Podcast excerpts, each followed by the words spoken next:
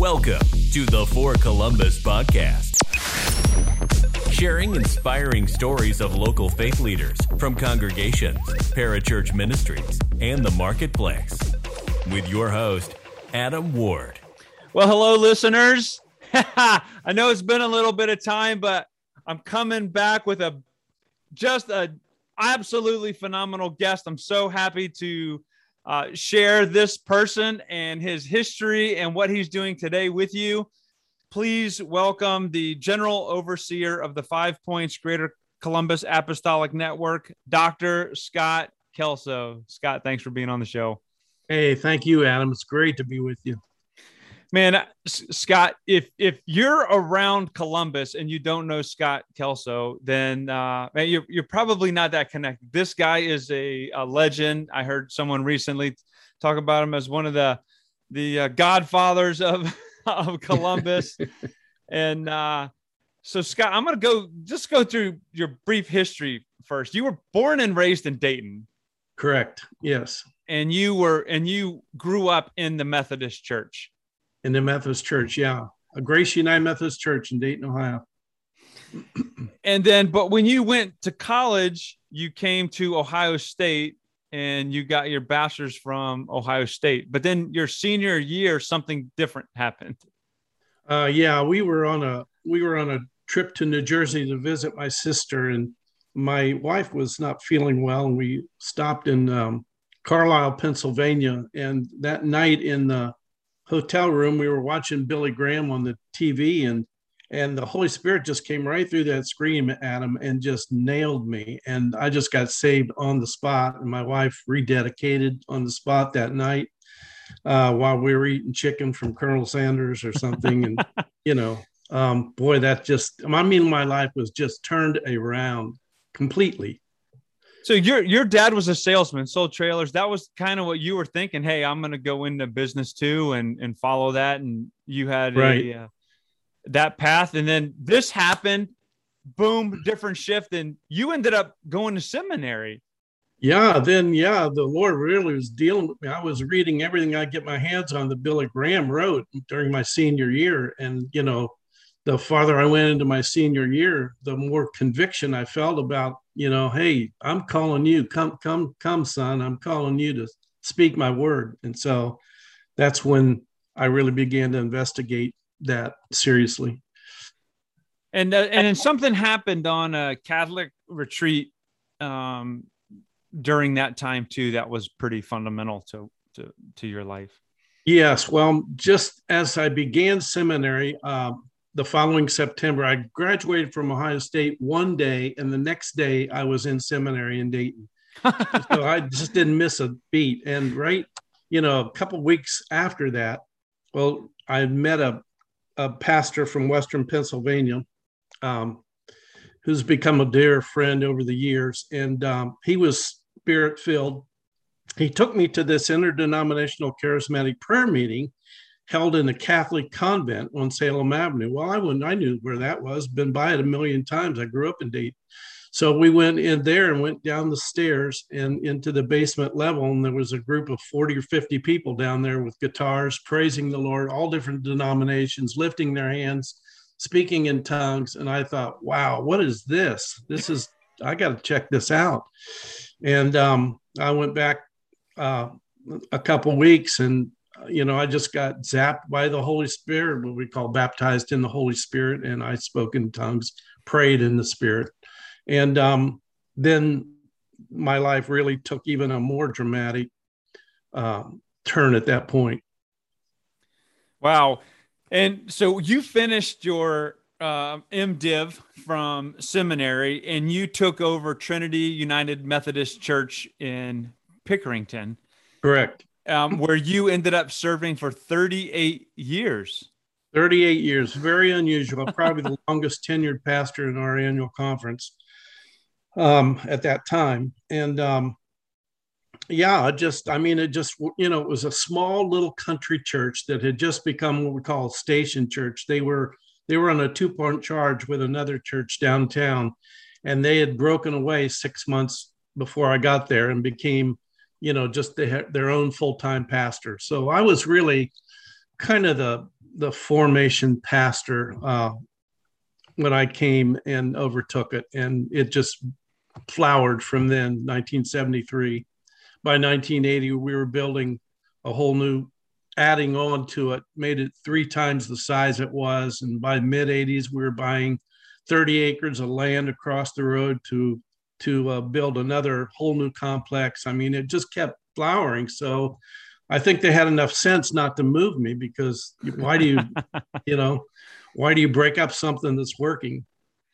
Now, okay, so I'm gonna, I'm going to rewind a little bit. U, UMC, right? Trinity UMC. So UMC was born out of the Methodist movement, which was from Wesleyan's revival movement as part of the Church of England in the 18th century.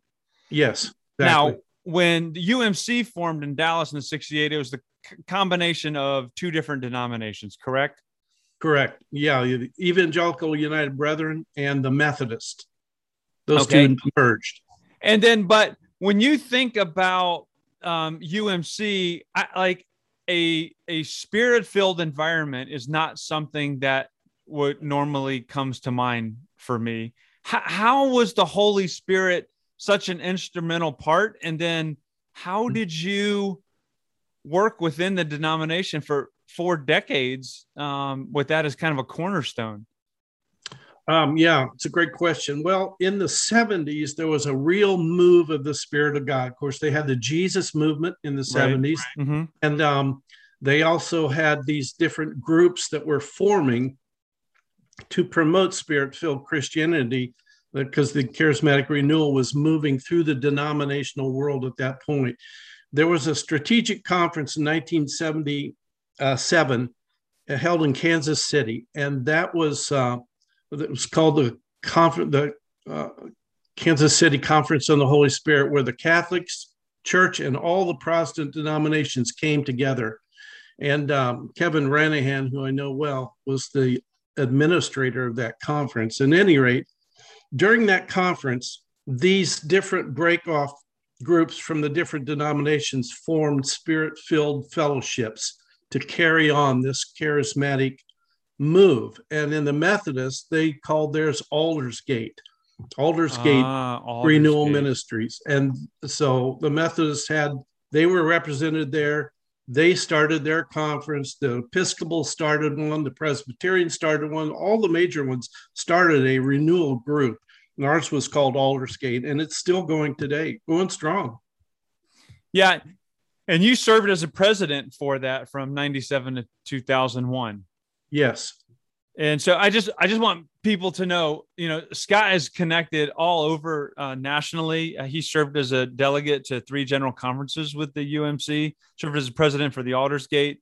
Uh, he um, represented the Methodist and the North American Renewal uh, Service Committee, and then he was the secretary of Charismatic Leaders Fellowship from 02 to 11, and then voted in as the president for that.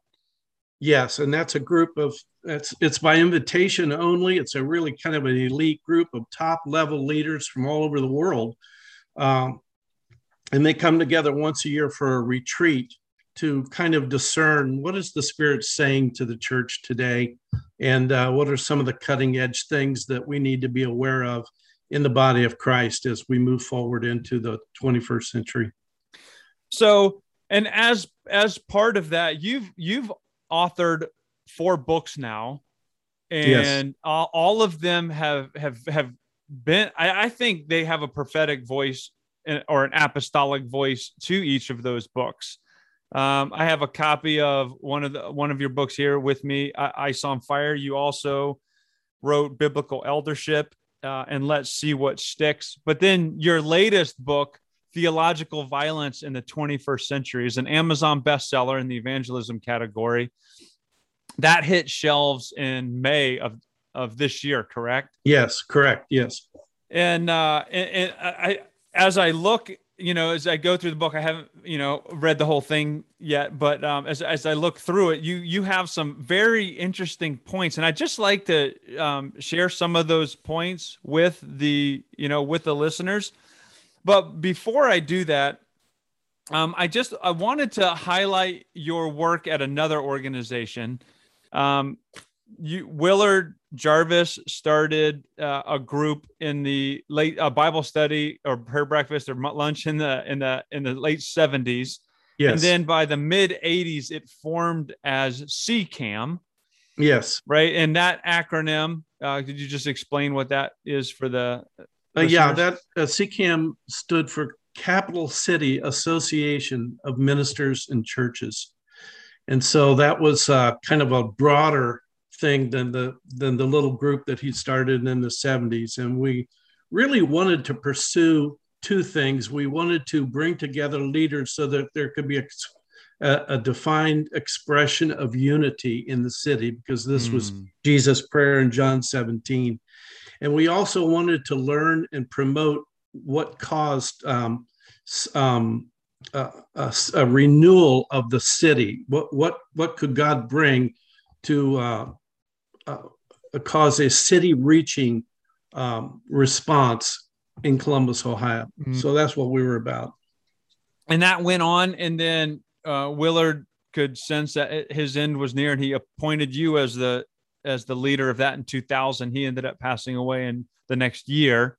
Correct. And and then in 2018, you rebranded that organization to the Five Points uh, Greater Apostolic, Greater Columbus Apostolic Network, or Five Points GCAN. Can, yes. can you explain what Five Points and GCAN? Well, the Lord uh, gave me in a dream the vision for this transfer from CCAM to GCAN, and um, so I, you know, I really went to the Lord and asked about, you know, what what's it going to be called, and had a lot of things in my mind, but finally landed on this five points because we wanted the five areas of the city: the north, the south, the east, the west, and the downtown represented on the leadership council of this network and so so that the whole city would you know there'd be a, a, a greater uh, expression of of unity there and so we call the five points Greater Columbus Apostolic Network. This is a different kind of a network because most apostolic networks are, are pretty broad, you know, they're national or even international. This one is just for Columbus and Central Ohio. So it's kind of a, uh, a horizontal uh, type apostolic rather than a vertical, which C. Peter Wagner described in his book, The New Apostolic Reformation. And so you know, we want to see God come to Central Ohio. We want to see the kingdom of God explode in Columbus and Central Ohio. We believe there's enough grist for the mill right here in Columbus to have a really a major significant move of God and, and whatever God wants to do. And we've been working this deal with unity among the pastors, with uh, the CCAM movement, and now GCAN there's a lot of real good unity in our city, broad unity across the denominations, non denominations, kind of what is like I'm leading in the Charismatic Leaders Fellowship, only it's even broader, but it's the same type of thing. So that's where we're at. And as I, as I was looking at your, I don't know, executive council or whatever you call it, um, which I hadn't seen that, there's probably five at least five people uh, on that council who have been on this podcast also that in their own rights run uh, great ministries and have served the city well. So to see all of them uh, representing leadership spots on your team, uh, overseeing which I think, wait, you have a couple hundred churches in that network, correct? Well, there's, I don't know about churches, but we have a, or organizations and yeah, yeah there there would be on, in that uh, in our mailing list. In the core mailing list there's a couple hundred. Yeah. And so uh, for me one of the exciting things that that you've done recently is that organization. You said we're going to adopt a zip code and we're going to jump in and dive in on that zip code. And so you picked 43205 right yes. which is just east of downtown um, yes. One of the areas in our city that really needs uh, a, a, movement of God. And you picked three areas where you said, "Hey, if we're going to impact something, these are the things we're going to impact." What What were those? Um, well, in 43205, we wanted to see the uh, the crime rate come down, the violent crime rate, and the drug dealing mm.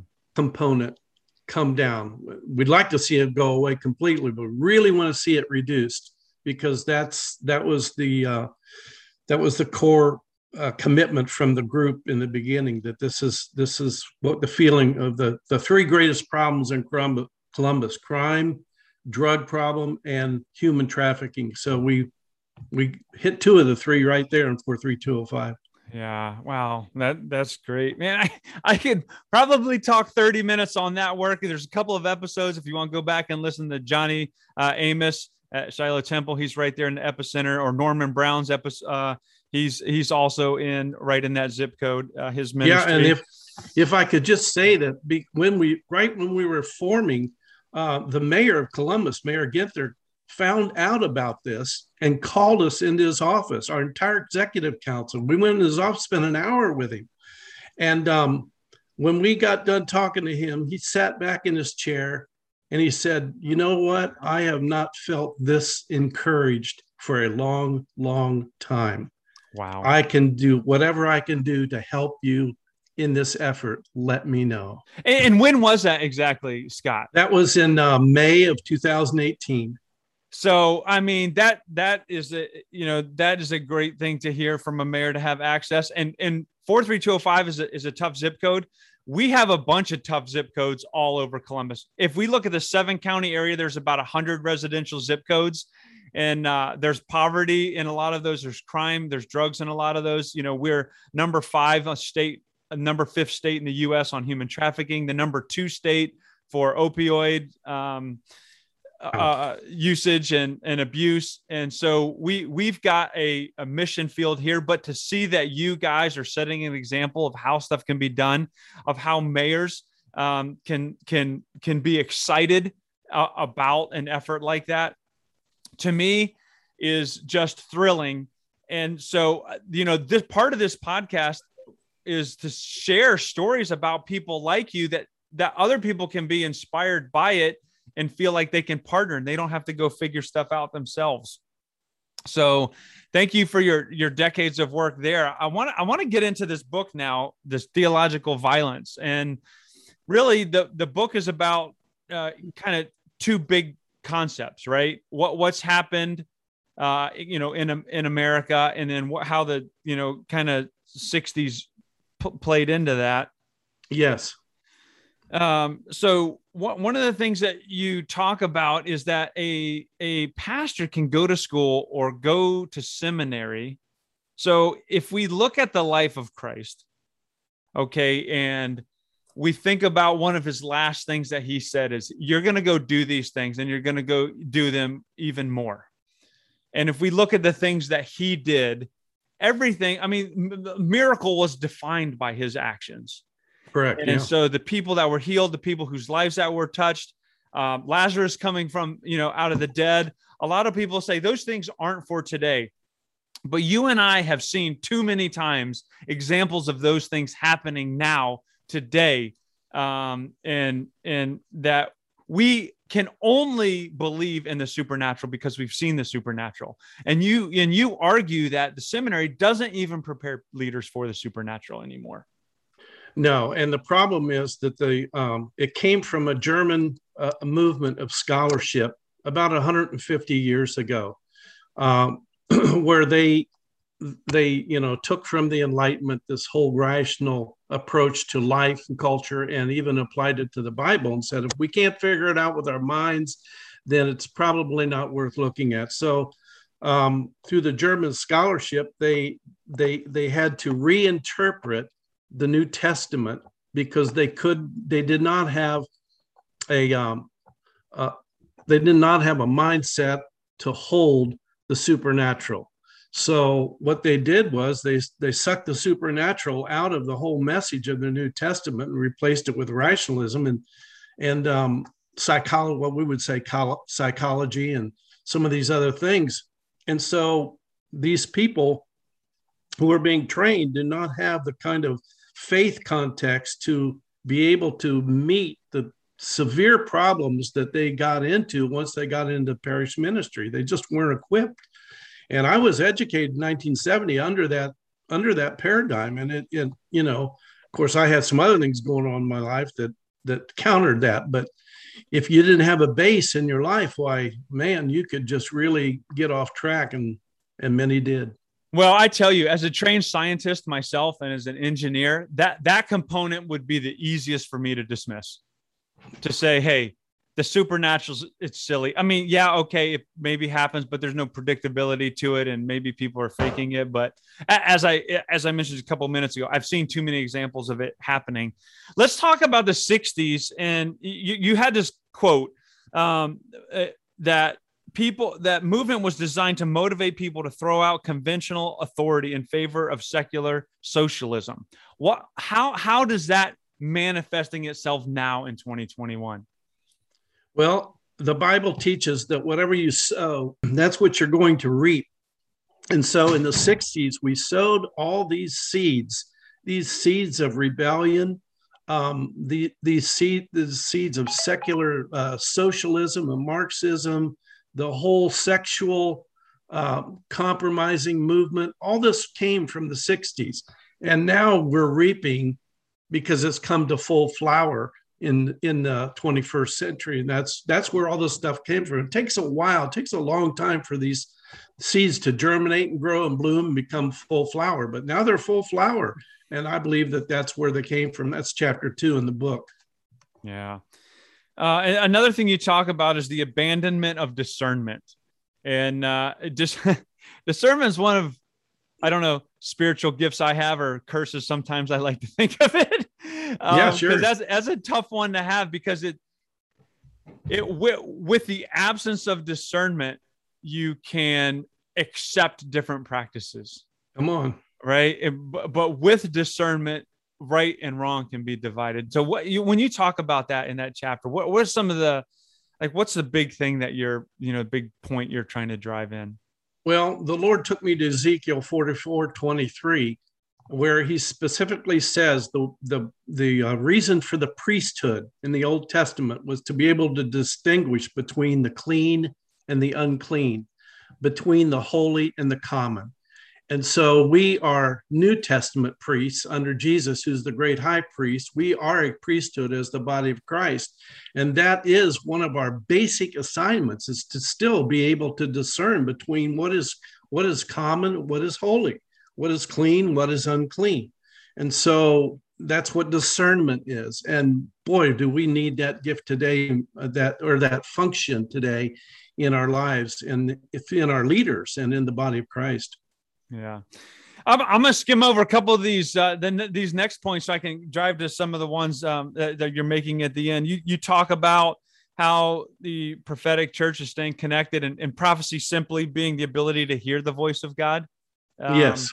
And you know we we hear so we've and we've heard the abuse of prophets so much that we you know have a tendency to dismiss that. But you boiled it down to really being able to hear His voice, the fear of the Lord, that He is omnipotent, that He is omnipresent, and that we kind of just casually refer to him as God or oh God if you know someone's mad, um, right. which is which is not fear. But then you get this interesting concept of the kingdom of God, the kingdom of God being on earth. And you talk about it as being a lifestyle directed by the Holy Spirit. And I think so many times people, you know, are, are, are, confused by the kingdom of God. And How can that be today? You, you mind talking about that just quickly?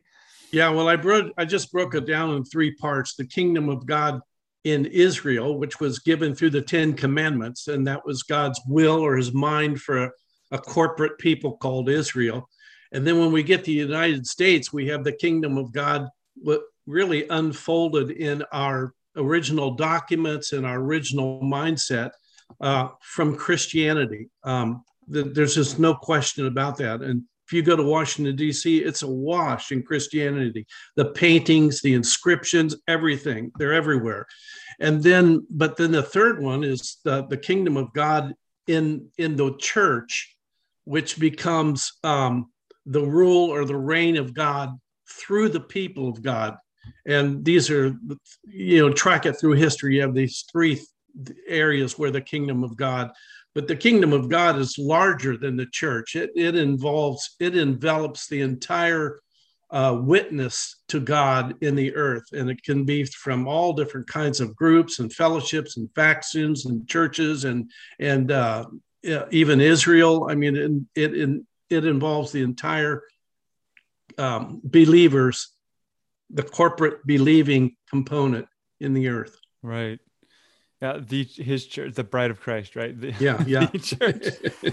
um, you, you, talk about three fundamental um, cores around unity, worship, and evangelism. Uh, yeah, that's the chapter seven. It's and uh, it's that chapter is probably I've gotten a lot of uh, response from people across the nation about that chapter because it's it's called form and essence, and the and the the thought here is that the forms of Christianity change. I mean, we can see that all the way from the Reformation, you know, that and and all all the way through the, the, form that the your christianity takes will change over time but the essence remains the same and so you know we went from uh, several hundred years of singing hymns great hymns by people from all over the world and then we transitioned you know in the 60s and from then we're still in this mode of the, what we call contemporary worship where they do songs that come right from the the Bible, from the, the Psalms or from other parts, the prophetic uh, portions of Scripture, where we sing Scripture,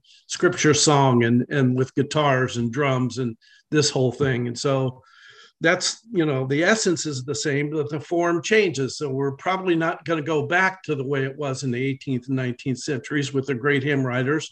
Charles Wesley wrote over 6,000 hymns, and most of them had 10 and 12 verses. Just think of that. I mean, but that's not where we're at today. So, but the mm-hmm. essence is the same to lift up Christ, bring his presence in, and to glorify God.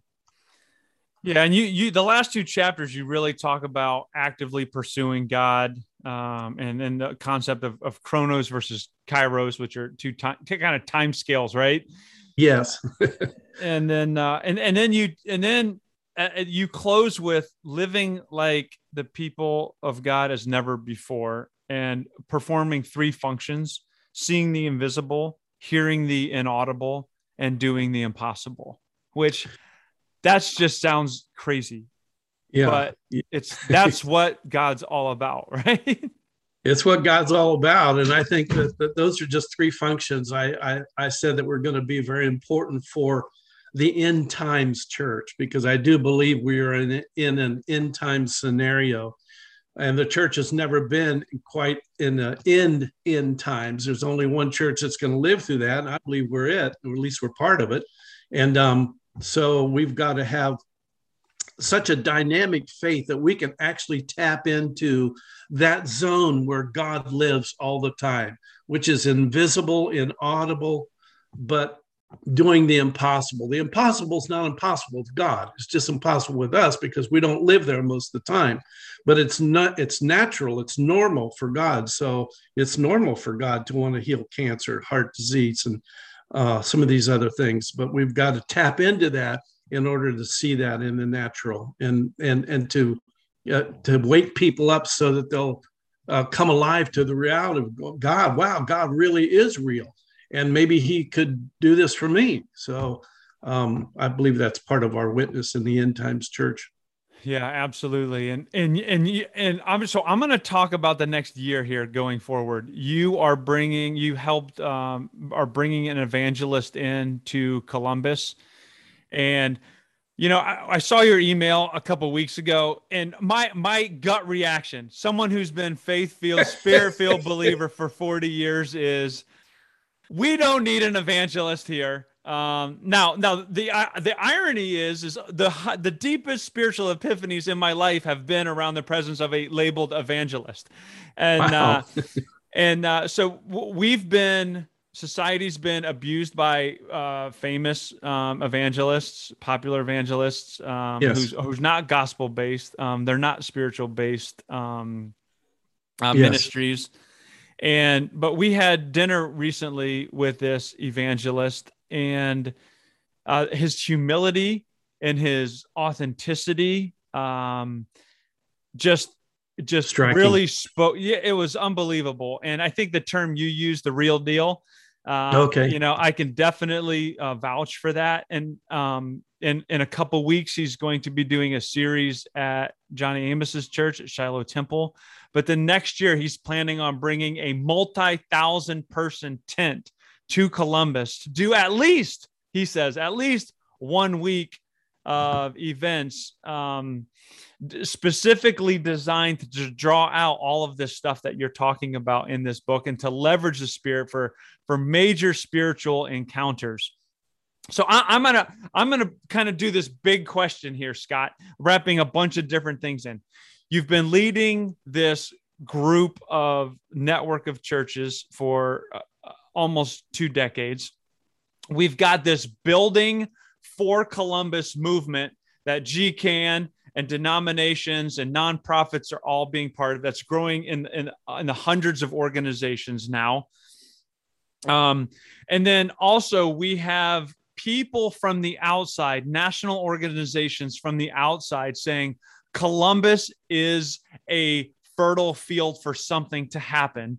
We've got this uh, uh, evangelist coming here next year to do a, a series of, of meetings that, quite frankly, are, are I believe are going to be fundamental and game changing. But not only that, committing to be in Columbus on the ground for two decades. Yes. And so, so Scott, I want to ask you this question, which I ask every guest. In five years or in 10 years, if the Church of Columbus were to truly come together, and if we were to be able to live in a way that you describe in this book and to usher in, what could Columbus look like? Oh my. It could be, um, you know, uh, guess a little enclave, a little portion of the kingdom of God on earth. We actually could experience um, the things that I write about in the book, which really are written about in the New Testament.